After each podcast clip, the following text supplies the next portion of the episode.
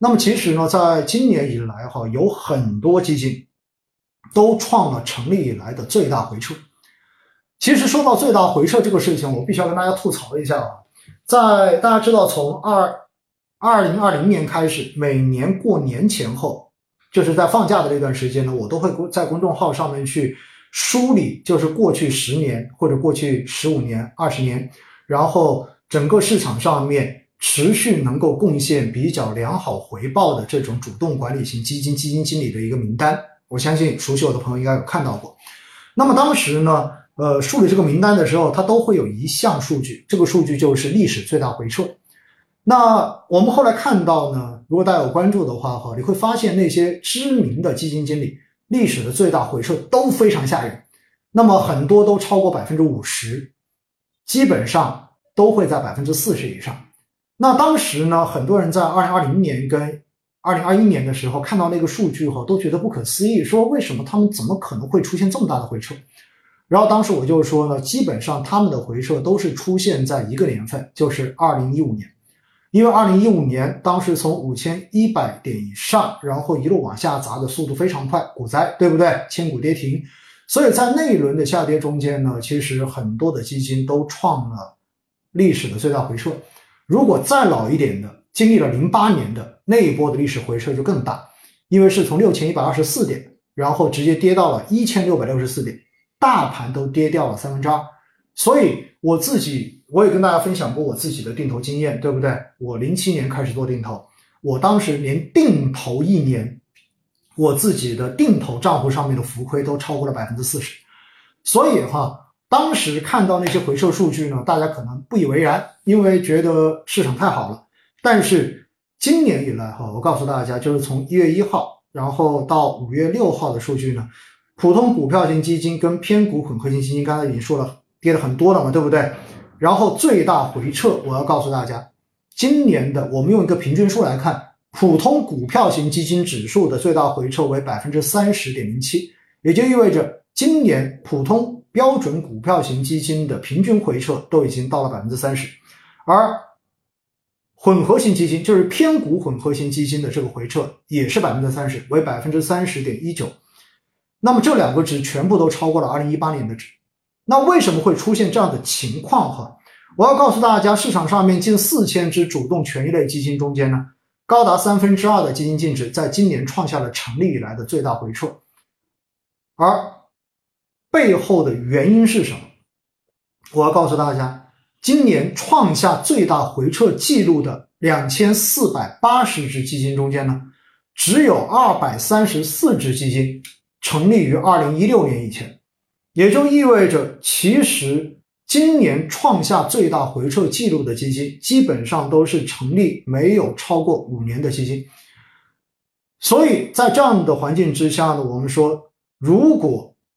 你真正的选的相对而言是历史时间比较久远的这种基金的话呢，整体的表现从配置从这一个波动的幅度来讲的话呢，还是比次新类基金、比新基金要好很多。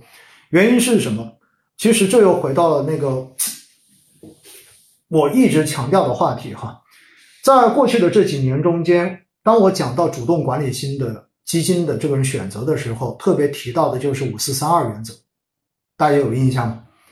我相信有蛮多的老听众应该是知道的。五四三二，五四三二讲到的是什么？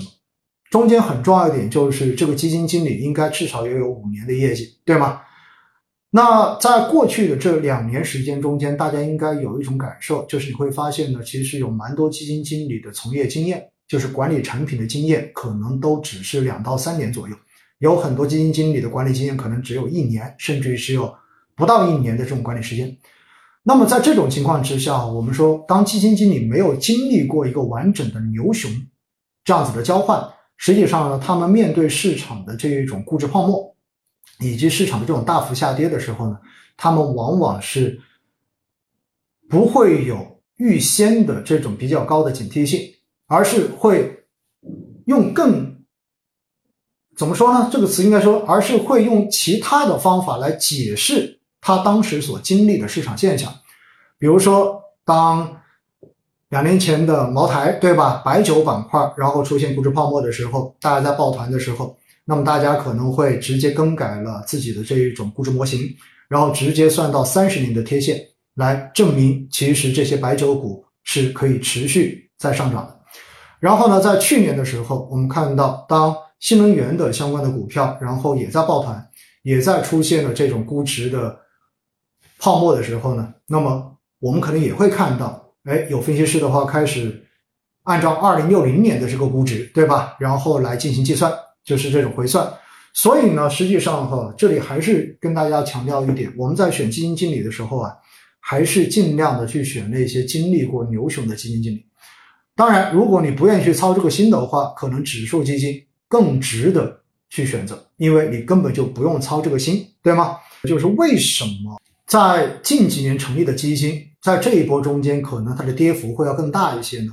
一方面的话呢，是因为在过去这两三年所成立的基金，往往成立之后都会集中在热门赛道上面。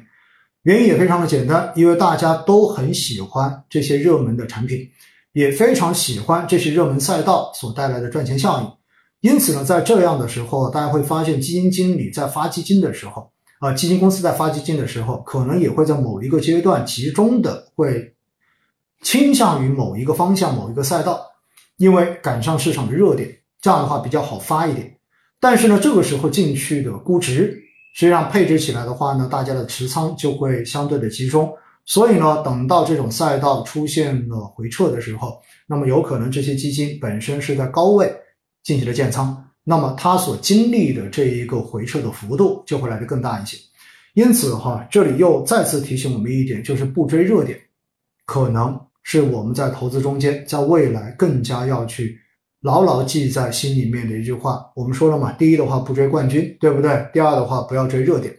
这个可能比什么都要重要一些哈。